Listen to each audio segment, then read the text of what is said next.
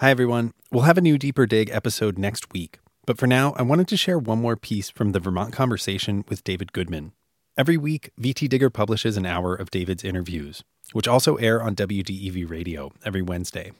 And this week's episode is a wide ranging look back at the pandemic, how we got here, and how it ends. Stay tuned for the full interview and subscribe to David's show for more episodes like this. Just search for Vermont Conversation wherever you listen to podcasts. Enjoy. I think what's obvious to everybody is that we did not have leadership from the top. We did not have a consistent message. We did not have a dependence on the science. And we did not have anything remotely like a national strategy that we would use to combat almost anything. Welcome to the Vermont Conversation. I'm David Goodman. For this final Vermont Conversation of 2020, we're going to look back at this year of the pandemic and look ahead to explore how it all ends. Back in March, when the COVID 19 outbreak was in its early days, I asked my brother Steve Goodman to join me on the Vermont Conversation to talk about what we could expect with this new virus. Steve Goodman is an associate dean at Stanford Medical School, where he is also a professor of epidemiology and population health and medicine. Earlier this month, he testified before the FDA as an outside expert on the new vaccines from Pfizer and Moderna. Back in March, Steve described the coronavirus as a tsunami that was about to hit. His words were prescient.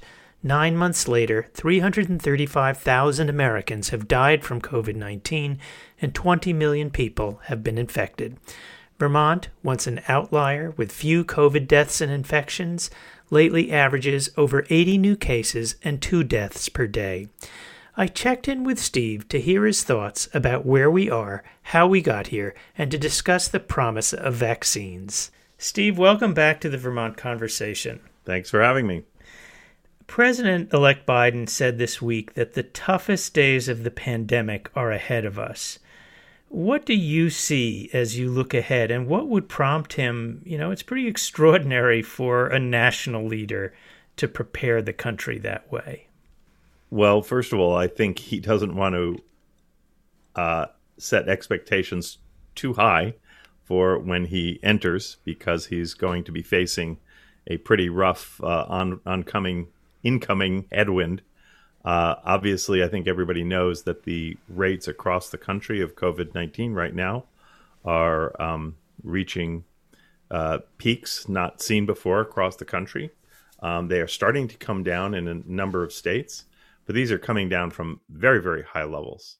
And uh, I think he's talking about that also in anticipation of what may be a sad um, a uh, follow on to Christmas um, when the national travel was, while down from a year ago, was not that far down. And uh, it is clear that families gathered, and the, these indoor gatherings of close relatives and uh, people who are unlikely to be wearing masks, and then dispersing uh, geographically back to their communities is probably one of the most potent ways to spread the virus. And given that we're at all time highs in many communities of um, of the prevalence of the virus, this could be a real COVID bomb that goes off just when um, Biden's coming in. I mean, we are already at uh, you know over three hundred thousand dead. Uh, we're hearing you know daily death tolls of three thousand uh, in that range. How bad can it get? Well, I do think it, we're at a very high level now. I, I don't want to project how bad could it get because I think it is going to turn around. Um, we're just seeing beginning to see the, the the first signs of that, but of course, the the, the Christmas rush may may may overwhelm them. Um, I think with Biden's a team that takes science seriously, a team that is going to message consistently about what needs to be done, and with the very, very rapidly increasing numbers of people being immunized, we're going to get a um, we're going to get a countervailing force against this uh, force that's that's pushing the rates up.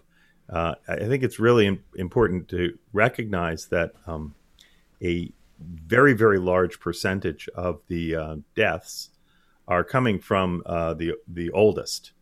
So, twenty.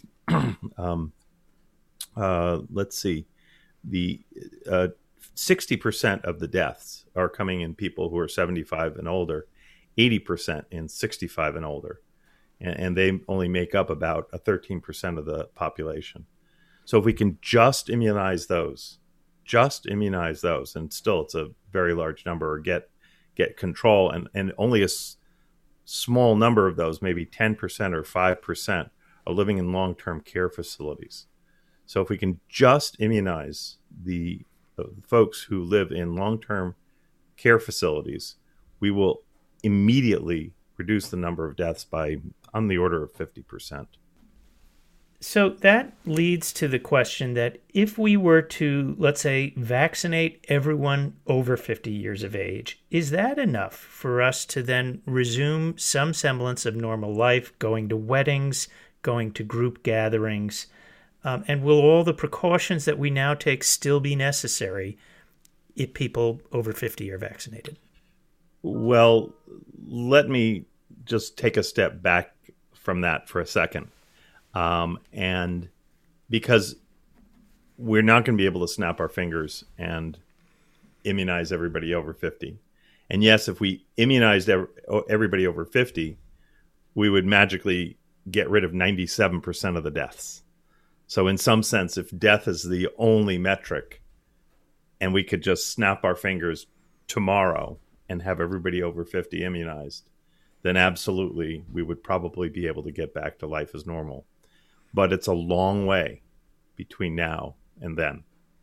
And age is not the only factor here, and death is not the only factor here. So the reason I hesitate to answer it phrase like that is it's easily going to be six to nine months before we can get anywhere close to the percentages vaccinated that would get us back to quote unquote life as normal.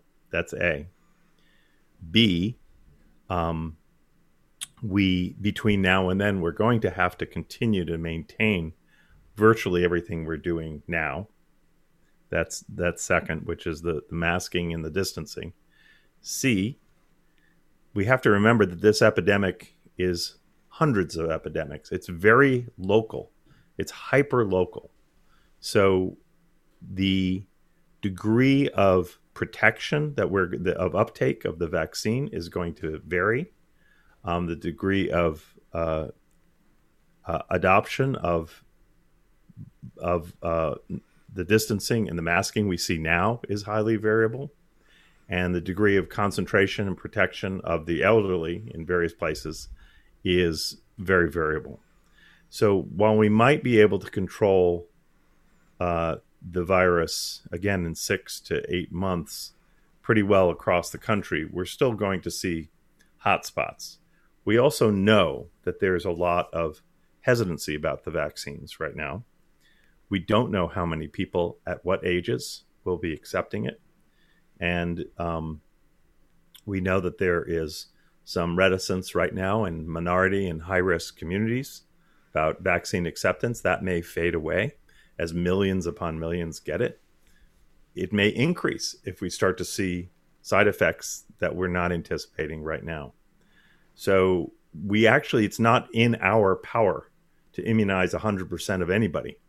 Uh, it, it's all about continued messaging, um, surveillance, um, and trust that the um, in the communities that that these vaccines about which we still don't have full information are in balance uh, good for them. Uh, the other thing that we don't know, which is really quite critical, and I hope we'll know in six months, is how long the protection lasts. We don't know that it lasts six months. Might last three months, might last six, might last a year, might last many years. We're hoping, praying, and we have good reason to believe it will last at least a year, or I should say, nine months to a year. But we don't know yet. So there's a lot to learn. So I hesitate to have talk about this fantasy state in which all the folks over a certain age get immunized because it's going to be such a tough road from here to there. And remember, there are many people younger than 50 who, who need it as well um, for all sorts of reasons. Um, and uh, the, the, distribution is not going to be strictly by age. Um, you testified before the FDA about both the Pfizer and Moderna vaccines in December. Talk about these vaccines. Explain the difference between these so called Myrna vaccines and traditional vaccines. What's new and special about these? Yes. Well, uh, they're called mRNA vaccines. So the M is for messenger, uh, and RNA is the nucleic acid RNA, which um, is the key intermediary between DNA, which is our genetic code, and the formation of proteins, which is how our body works. Um, and they're really incredibly clever, and they are new, which is not to say that they haven't been in development for a long time in fact, the, the, the, the, first try at developing some of these vaccines were in the previous uh, iterations of the coronavirus, but they never uh, had to be administered. So the um, you say um, the previous iterations like SARS right. and MERS. Those that, that's right. That's that's where this it's first started to be uh, the technology uh, first started to be developed. But we've never developed a vaccine to be administered at this scale with this urgency. Um, there's never been an mRNA vaccine approved for general use. So the what the mRNA vaccine does is extremely clever. It's extremely clever, but you have to know what mRNA does. what mRNA does is it travels in a normal cell. It travels uh, from the nucleus into the cytoplasm, which is just sort of the the, um, the the substance of the cell, and there is used as a blueprint to make proteins. So you get directly from the mRNA the um, the, the the the script that tells the cell how to make a protein. So what we're doing here is instead of it being part of the cell's genetic machinery to make proteins. We're introducing the mRNA from the outside. In a sense, we're, we're sending we're sending the cell a message it can understand. Never gets into the nucleus, never touches the DNA, which means it can't change the cell. All it is is a blueprint that gets into the cell, and the cell is tricked. It thinks that it created the messenger RNA, but it's coming in a little fat envelope in a little fat bubble that's taken into the cell and all of a sudden it's floating around like normal and it's literally a little it's a frame by frame it's like a little movie that that forces the cell or the cell is tricked into creating a protein from that mRNA. Now, what is the protein? Magic. It's the spike protein from the coronavirus. It is the protein that sits on the surface that everyone has seen pictures of with the little, like the little uh, palm tree that sticks out. And so the cell creates that, and then the body reacts to it. So it creates thousands, millions, maybe billions of these little spike proteins, and then the body reacts to it. But there's no coronavirus there. There's no hint, there's no substance of the original virus that's being introduced in the body. This is very different than other vaccines.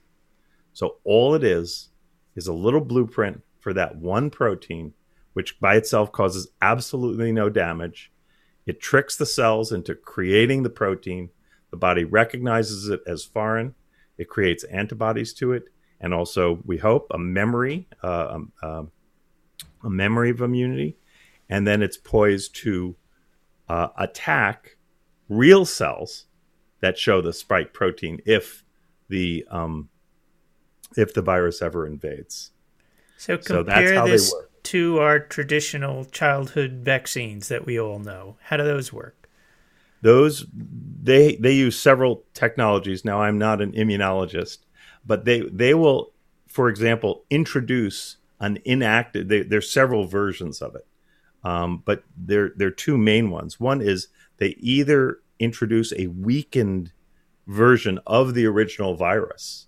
So this was like the original polio vaccine. So it, it was greatly weakened, but but you could still mount an immune reaction to it. And in fact, in immunocompromised people, you could actually develop the disease, which made them slightly dangerous. And this happened in uh, the polio uh, the vaccine, the original polio vaccine.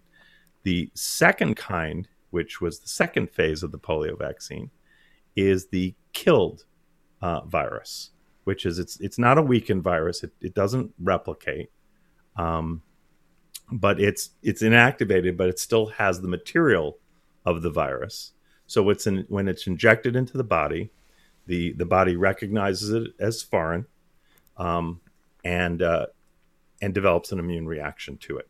So the original technologies, which are still used, several of the vaccines in production um, are uh, have this um, are, are built exactly like this.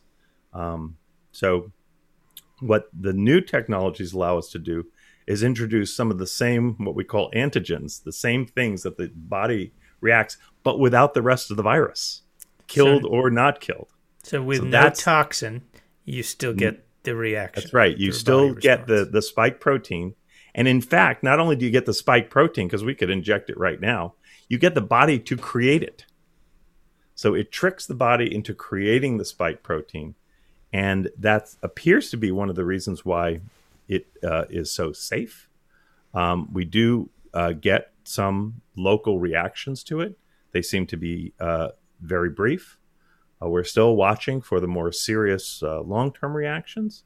Uh, and there's been some hint of um, a few cases of, of uh, serious allergic reactions. We're going to have to watch those very, uh, very carefully as well. But remember, many tens of thousands of people have been now injected. In fact, we're probably getting close to a million. And we're only seeing a few of these. So we're watching carefully. But I think the question with these vaccines at every point has to be not as what what is their absolute safety. That is, did anyone have any kind of reaction that you'd be worried about? But what is it? What is its safety compared to the threat? What we, we have to be comparing it to is what is the threat from COVID 19? And when you compare what looks to be the safety of these vaccines, which look to be, for the moment, extraordinarily safe, the the the threat is so many hundreds of times greater than any possible threat of, of the vaccine itself. So that's always the metric we need to be uh, comparing the safety to. There's there's no vaccine that is 100% safe in the sense that I can guarantee that if I inject this into you, you absolutely cannot have something bad happen to you. But that's never the situation. The only reason we're thinking of doing that is because if you don't do it, you you uh, still are under threat from being infected and having something bad happen because of COVID nineteen. And that risk benefit ratio right now looks to be uh, pretty spectacular. So we're being told that after vaccination, you still have to maintain social distance and wear a mask. Um, if we've had clinical trials going on for many months now with tens of thousands of people in the trials, why don't we yet know whether you can spread disease after vaccination? Well, that's a great question. So there, there are two reasons to maintain the, the public health distancing. One is, of course, that um, uh, that many people in the community will still not be protected. Um, and it's going to be very, very, very confusing and complicated if people who are immunized selectively say, well, they don't have to wear masks, whatever. So there's a sort of social modeling that we have to to to um, uh, reinforce. But the other part, which is more important, is that we actually don't know whether the vaccine protects you just against your own infection or whether it prevents you from carrying the virus and spreading it to others. We think that's likely true, but But that's not what the trials were designed to test. Because if you're going to test that, you have to start testing all the members of the families of the people who are in the trials. You also had to test the people in the trials more often to make sure they themselves were not infected because we would only know that from antibody testing and they were not tested that frequently. So there are two reasons we don't know it from within the trials. One is we didn't test the people in contact with the people in the trials, which would have made them immensely more complicated. Then they be, basically become large community based observational studies.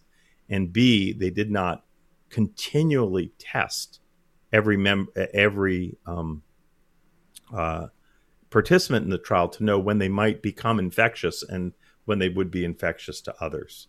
So that's why we don't know. Also, even though we've done this in in um, tens of thousands of people, the actual number of cases in these trials was tiny. It was less than 20. In fact, the number of serious cases, what they defined as serious in the Moderna trial, believe was only one case in the vaccinated group was serious, and only five in or four or five in the Pfizer trial in mm-hmm. in over 35,000 people who were immunized. So if if you're reducing the number of serious cases, that that, that means the number of people who you who in theory would be most infectious, um, first of all, is very very very small. So it's very hard to look at comparisons uh, when you're dealing with numbers that small when you only have that many in the immunized groups. Um, now there were many more. There was obviously between uh, 10 and uh, 20 times more uh, in, cases in the um, in the uh, uh, placebo group. Um, but of course, they're not the ones who we think are protected from spreading it. We know they're not. Right. So it's mainly the main focus is on the people who were uh, protected in the um, uh, in the vaccinated group, and there are probably more than there were cases because we know that they're asymptomatic um, uh, individuals. And what we don't know is whether the vaccine, limit in a sense, uh, we don't know how many people were asymptomatically infected who had the vaccine. It could be that their symptoms were knocked back so far that there were quite a lot of asymptomatic folks, but whether they were spreaders of the vaccine or not, we just don't know. So, two vaccines, Pfizer and Moderna, have been approved, but uh, a number of others are now in the pipeline. How yes. many vaccines do you uh, think will will be uh, approved and be in circulation in, over the next few months? This is a very good question. Um, I think the next one in line uh, is either AstraZeneca or Johnson and Johnson. I don't know the exact timeline. Um, the thing about the two current uh, vaccines is that um, unlike all the other technologies, these can be literally manufactured every other technology which uses some version of a whole virus needs to be grown in some way in a in a biologic uh, uh, in a biologic medium. So the, um, these others are not mRNA vaccines. No, they're not mRNA. These are the only two mRNA vaccines that um, that I'm aware of the and, and, there's not another one immediately behind them in the pipeline. So these can be literally manufactured through genetic engineering, like a little factory, and the factory is not growing it in in egg medium or or whatever. It's it's literally building it uh, through the um, um, uh, you know using the same script in some sense, a similar script to what it's forcing the uh, to the cells to use, although it's using it to build the, the mRNA. And this is also why they were able to do it so fast. They were able to start doing this literally days after they got the genetic sequence that was published by the that by the Chinese scientists, which came just weeks after the um, the virus was first identified in China. So th- we didn't have to have samples. All we needed was that genetic code and uh, we were we were uh, off to the races. So they are making these so fast and it's such a volume that at least for the U.S. Now we, we, there are two completely different questions here. One is what's going to happen in the U.S. and the second is what's going to happen in the rest of the world. Um, I don't know 100% what is going to happen in the US because between Pfizer and Moderna, they're going to be making hundreds of millions of doses, not enough to cover the whole US, but they can still probably make them faster than some of the other manufacturers can. Now, there are literally tens of millions of doses of these other vaccines as well being stockpiled, and they will be released as soon as those those um, vaccines are approved. But again, we don't know the results of those trials, so we don't know what the market will accept. And if those vaccines come out at 70% effective or 60% effective, they're using different technologies.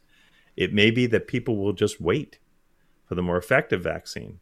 They shouldn't, but they might. So, and also the other the other vaccines will have different side effect profiles. Maybe they're not as safe. Now, the other thing that's interesting about the other vaccines is several of the others are single shot vaccines. They're not double shots. So Moderna, both Moderna and and Pfizer uh, require two different injections, about three or four weeks apart.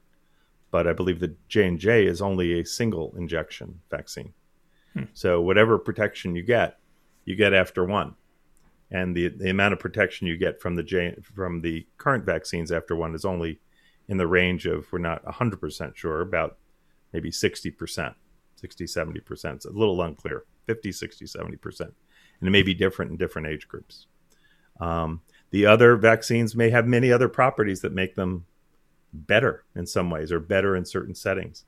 They might be easier to transport. They, um, uh, they might have more long lasting immunity. We just don't know. We just don't know. So we're going to need as many as possible, but in the U.S. specifically, the the the current mRNA vaccines may may flood the market in a way that inhibits the uptake of others. But we're going to need more, probably both the United States and certainly around the world, because the developing world has bought up so many doses of the current mRNA vaccines. My guest for this conversation is Dr. Steve Goodman. He is a professor of medicine and epidemiology at the Stanford School of Medicine, where he's also a dean. Uh, he is also my brother. Uh, Steve, change gears a little bit and talk about how did the richest country in the world become home to the worst outbreak of COVID 19 in the world? Is this a failure of traditional public health measures or something else? Well, this is a story that will be told and retold, I think, is a lesson it's a cautionary lesson um, to many audiences uh, going forward. I will say that it's hard for us to either know or for me to tell the story in its full complexity uh, while we're still in the middle of it. And there's still many facts that are only coming out now. I think what's obvious to everybody is that we did not have leadership from the top. We did not have a consistent message. We did not have a dependence on the science. And we did not have anything remotely like a national strategy that we would use to combat almost anything. We saw it in the right from the beginning, in the waving away of the seriousness of the virus, uh, which we're told by the president himself uh, was contrary to what he knew about the virus. So that was particularly shocking. Um, and in order to get people, this is a public health issue, to do what they probably really would not like to do, which is to wear masks and to stay away from other people and, and, and to do so in a way that might harm businesses and their communities. You need a consistent rationale, justification, modeling, message from the top at the very least. At the very least. So you need consistent messaging from the top. You need a top down strategy in how we're going to attack this. It, it was attacking everybody, every state. It happened at different times, but it's happened everywhere. You needed planning as far as testing goes, equipment, data. Data has been absolutely critical. Um, and n- virtually none of that occurred. Virtually none of it occurred. And the reasons for it, I think many of your listeners probably know well. There, there was tremendous amount of strife, controversy, and in fact, um, counter messaging at the very top, where there were some people counseling uh, the president, telling him perhaps what he wanted to hear, which is that there was this bizarre idea that the more people that got sick, the more we would be protected. Uh, with the only uh, caveat in there being that the idea was that the quote unquote low risk people would get sick and they would be basically create enough protection in the community so the the older and more vulnerable members of the population would be safer to engage in economic activity. It was not a plan that would ever have worked. It's not a plan that could ever have worked. It's a plan that was actually tried out and is currently being tried out in some ways in a in a number of states, uh, like Florida, uh, and it's not working out too well. Um, so it, it it it was sort of a crazy idea where the idea of fighting the virus was to um, uh, get people sick. Obviously, you don't fight a virus by getting people sick, and the idea that you could cordon off uh, the vulnerable from the quote unquote non vulnerable, and we found both it was virtually impossible to do that. And second of all the so-called non-vulnerable which are the younger younger folks you know the young doesn't mean just 18 years old. They were talking about 30 years old and you know early 40s uh, they were vulnerable too. Now they weren't as vulnerable to death but what we're learning now is that they are vulnerable to a whole host of prolonged symptoms that has debilitated some proportion of them. But getting back to your original question, we there was clearly an enormous failure from the top uh, that made it very difficult for anyone else to to build an effective response on their own, even though the governors desperately tried. There was also a neutering and silencing of our main public health agency, which was the Centers for Disease Control. And that has been in the newspapers uh, uh, as well. Now, there is a second half of this, though, which you which was reflected in your question, which is the failure of public health.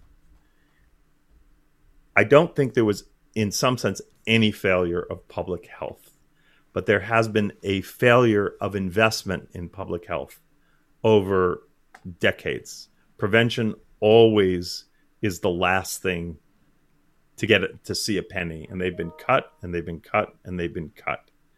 So whether one would con- so it is absolutely true that our public health infrastructure was not up to the task.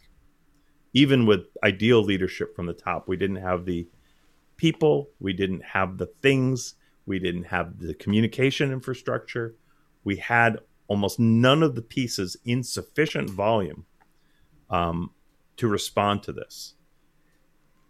I don't want to call it a, pub, a failure of public health because everybody in public health was trying so hard. But when no resources are devoted to the infrastructure, it is completely predictable. It is completely predictable that the response to one of the great challenges of our generation uh, would be inadequate. So you've mentioned in general terms the failures at the top, but one of the people at the top uh, was, uh, in fact, uh, Trump's main uh, COVID advisor in the last half year, Dr. Scott Atlas, a radiologist from Stanford, frequent guest on Fox News. Um, he resigned only recently under a torrent of criticism, including from you and your colleagues at Stanford, who essentially said he was a charlatan. What do you think is the impact uh, of a guy like Scott Atlas, who was one of the big proponents of this idea of herd immunity that you described, where the more people that get sick, the better. It is hard to isolate his effect. Um, it, it's easy to tell the tale uh, that that he was influencing the president. Uh, clearly, the president liked what he was saying.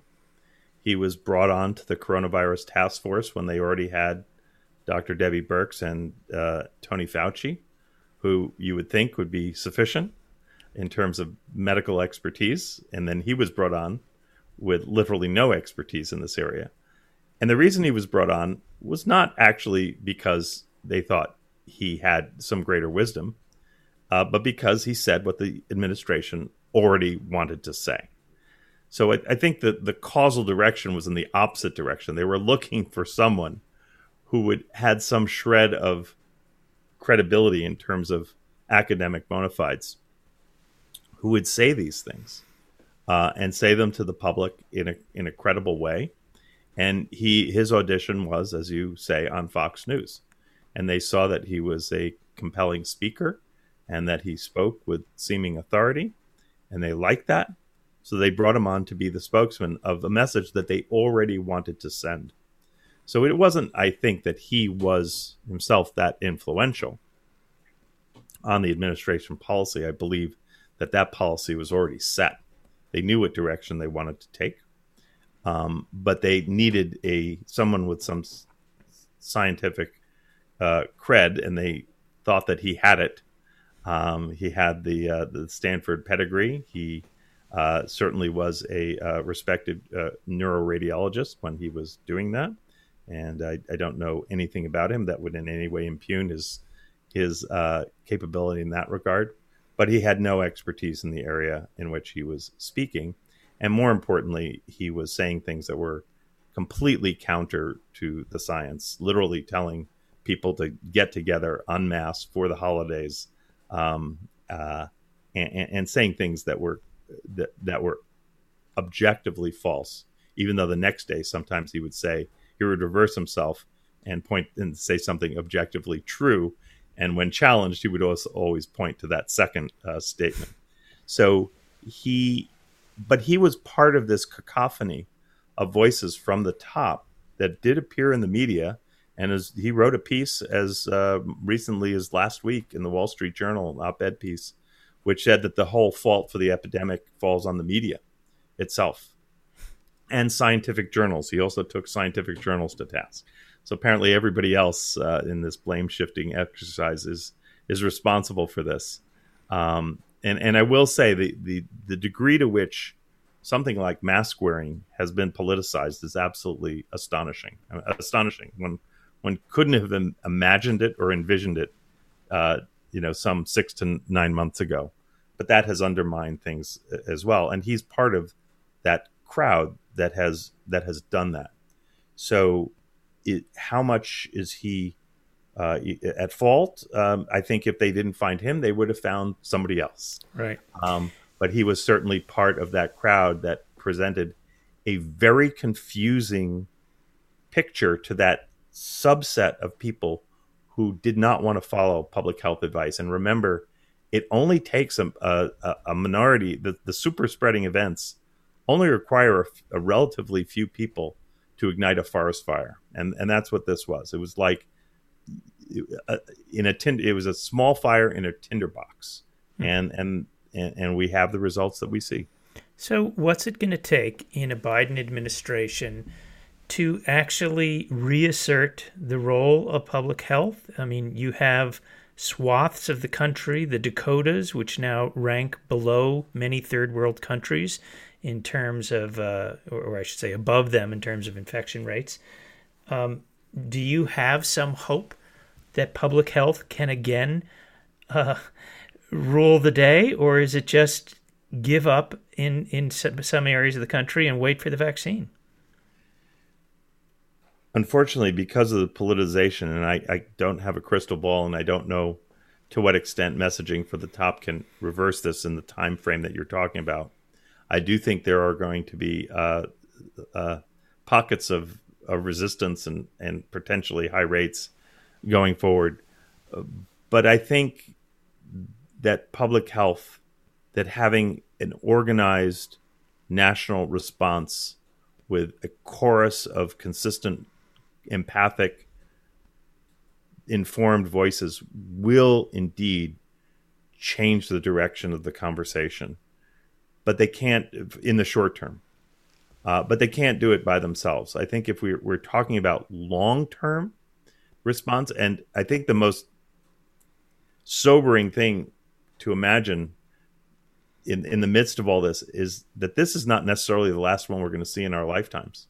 Right. In fact, there are many many reasons to believe that there might be another one coming uh, easily within the next decade, if not two. And we have to be ready. So the rebuilding, I do think that the rebuilding of the credibility and the um, leading by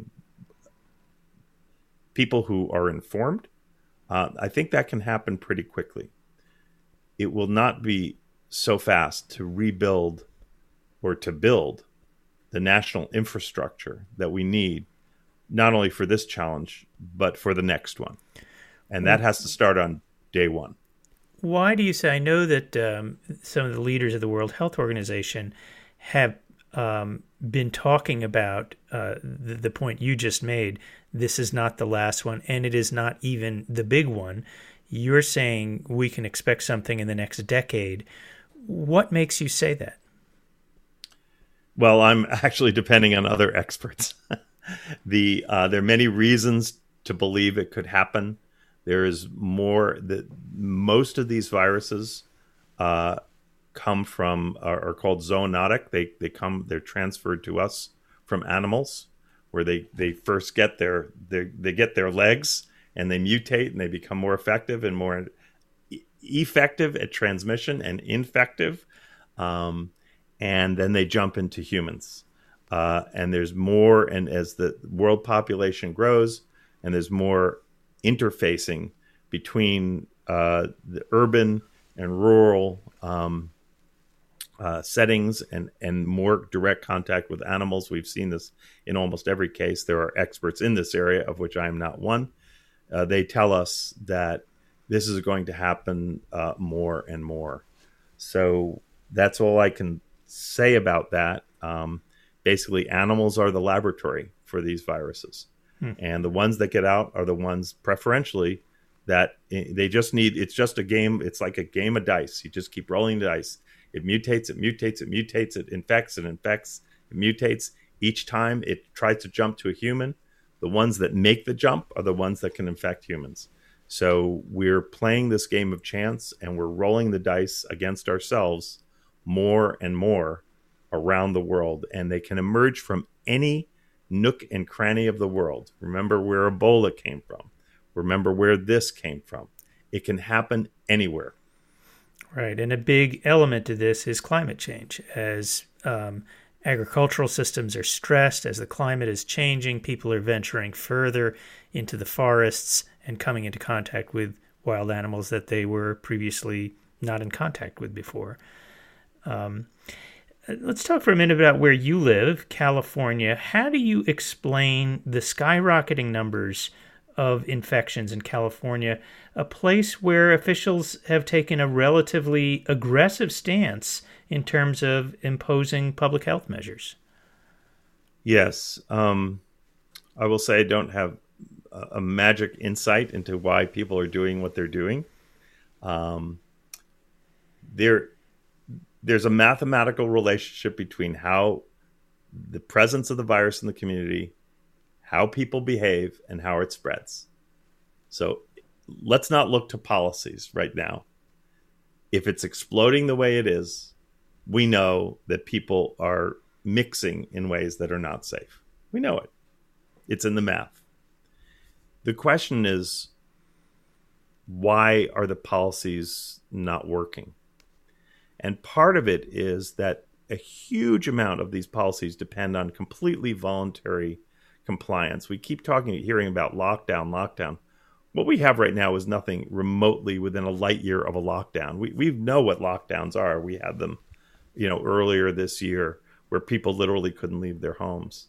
I was just recently, just yesterday, in our uh, in a shopping mall here. You couldn't find a parking space.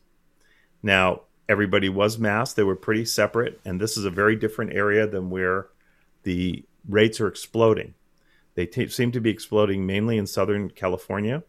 They're also uh, exploding in areas around here where there's a higher concentration of of frontline workers and uh, minority communities. I think the more economic stress and distress that there has been, the more people feel impelled to put themselves at risk. They can you know, they might be on the verge of of eviction at this point, and they have to go out there. They have to drive those buses. They have to clean those floors. They ha- they have to engage in the economy. And also, there's a huge number of people who are just tired out and don't believe in any of these um, restrictions. What I don't know, I think people are looking into it, is how much of this is being driven by the sort of by the by the economic activity and engagement, how much is being driven by just regular people ignoring the restrictions, and how much is being driven by large uh, gatherings of people um, in, in, engaging in activities that have been stifled for too long, and the, the rejectionists who who who either reject the reality of the virus or the need to do anything to um, protect against it. Uh, it is very distressing to see, and uh, ultimately, this often results in lockdown, the real lockdowns that are com- com- even more destructive to the economy. So uh, the, the corner is beginning to turn in a few places in California. But again, th- this is the story of you know 50 epidemics uh, across this country in the 50 states, but in each state, you know, California is an enormous state, and the situation in every county and even sub areas of the counties are are quite different. It's also the story of different epidemic, uh, different epidemics among different uh, ethnic uh, and you know social classes, and the level of disparity, the disparate impacts, has really been a hallmark of this pandemic, where people of color are getting infected and dying at two and three times the rates. What accounts for this incredible disparity that we're seeing? That's an that's a very complicated question. I I don't think it's fully understood. Some of the simple answers are um, more comorbidities, that is, more underlying conditions. Um, uh, obviously, more people being infected because they are working in higher risk jobs, uh, more crowded uh, more crowded um, uh, home conditions, um, maybe a fear from for many of them reporting any degree of symptoms. Remember, even in minority groups, a, a large proportion are going to have minimal to no symptoms.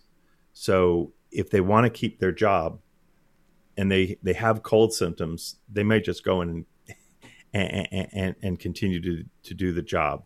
And this is not just minority groups, anybody under economic stress. So there are probably biologic variables. There are certainly variables related to spread.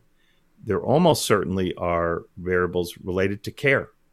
And we're, we're hearing, we, we know absolutely for sure that in hospitals that are more overcrowded with less resources, mortality rates go up.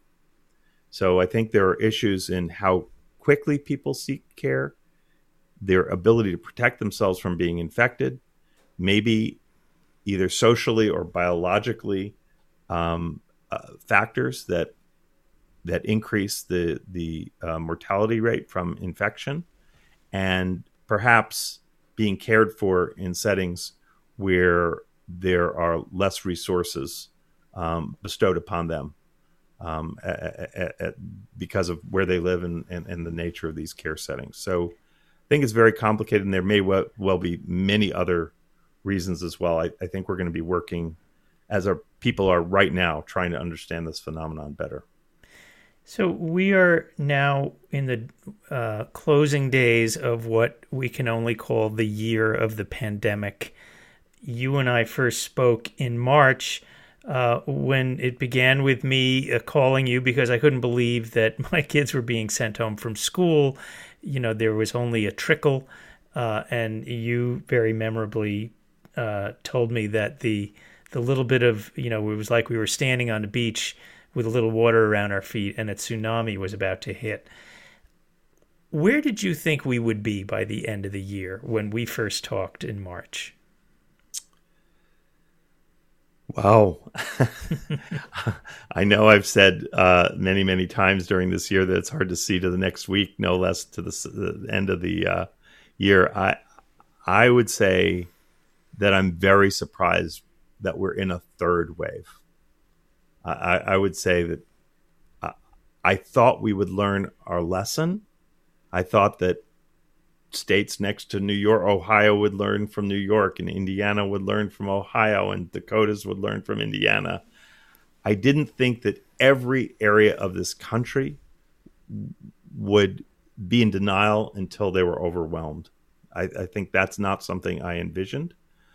I also, I guess, I thought back then that there would be more um, federal response once they actually realized the seriousness uh, seriousness of this. Hard to imagine not responding to a national emergency of this magnitude, and we have seen incredibly tragically that that it, any that any, that it hasn't been even remotely the case. Um, so I am surprised that there hasn't been over the course of now nine months, more national coordination, response, just learning from each other. And I never saw coming the politicization of basic public health measures, that it would be seen as a badge of honor in some weird way or, or, or, or toughness or macho-ness not to wear a mask, to engage in mass risk behavior, mass spreading behavior. This I didn't see coming. So I think it's all contributed to the disaster that has befallen us, and it may reveal some aspects uh, of the American character which can be exploited by leaders who want to exploit them for what perhaps they saw to be political advantage. It's hard to know. Um, but I didn't, I didn't, I can't say that I saw this coming in terms of the response. I did see this coming in terms of the potential for disaster if nothing much was done. That was clear. But I didn't think that not only would so little be done, but that there would be so many people working to make it worse. Hmm. How does this thing end? Well, depends on how you define end. I, I think we're at the beginning of that ending now. We're in the last chapter. It's going to be a long last chapter, but certainly vaccines are going to be, if they are as effective as and long lasting as we hope, uh, are going to be absolutely critical. So I think it's going to end with, in this country, and I have to underscore, in this country, uh, with a more coherent, integrated, coordinated public health response to make the most of what we have at the moment combined with more effective uh, and hopefully fair and just distribution of vaccines as fast as we can get them out. I don't think they're going to provide themselves the protection we need to really shut this down for approximately another nine months. I'm optimistic about the summer, but I can't quite see life getting back to normal on a national basis until maybe next September. But in certain areas of the country, absolutely. Remember, that if we can immunize a huge proportion of just those over 65 or 75, we we we eliminate about 50% of the deaths right there. So the the distribution of deaths has been very very concentrated and we don't have to immunize everybody to eliminate a lot of the deaths, but to eliminate a lot of the suffering uh, we do. So vaccines are going to be part of it. Distancing, uh, continued public health measures are going to be part of it with leadership. We don't even know what that looks like yet, uh, but we will get it. But the final thing to remember is we're only talking about this country. We have whole continents that are that actually some of whose countries, like in Africa, have controlled things better than we have, but things are beginning to get out of hand. So, what will happen around the world, in India, in Africa, parts of Asia,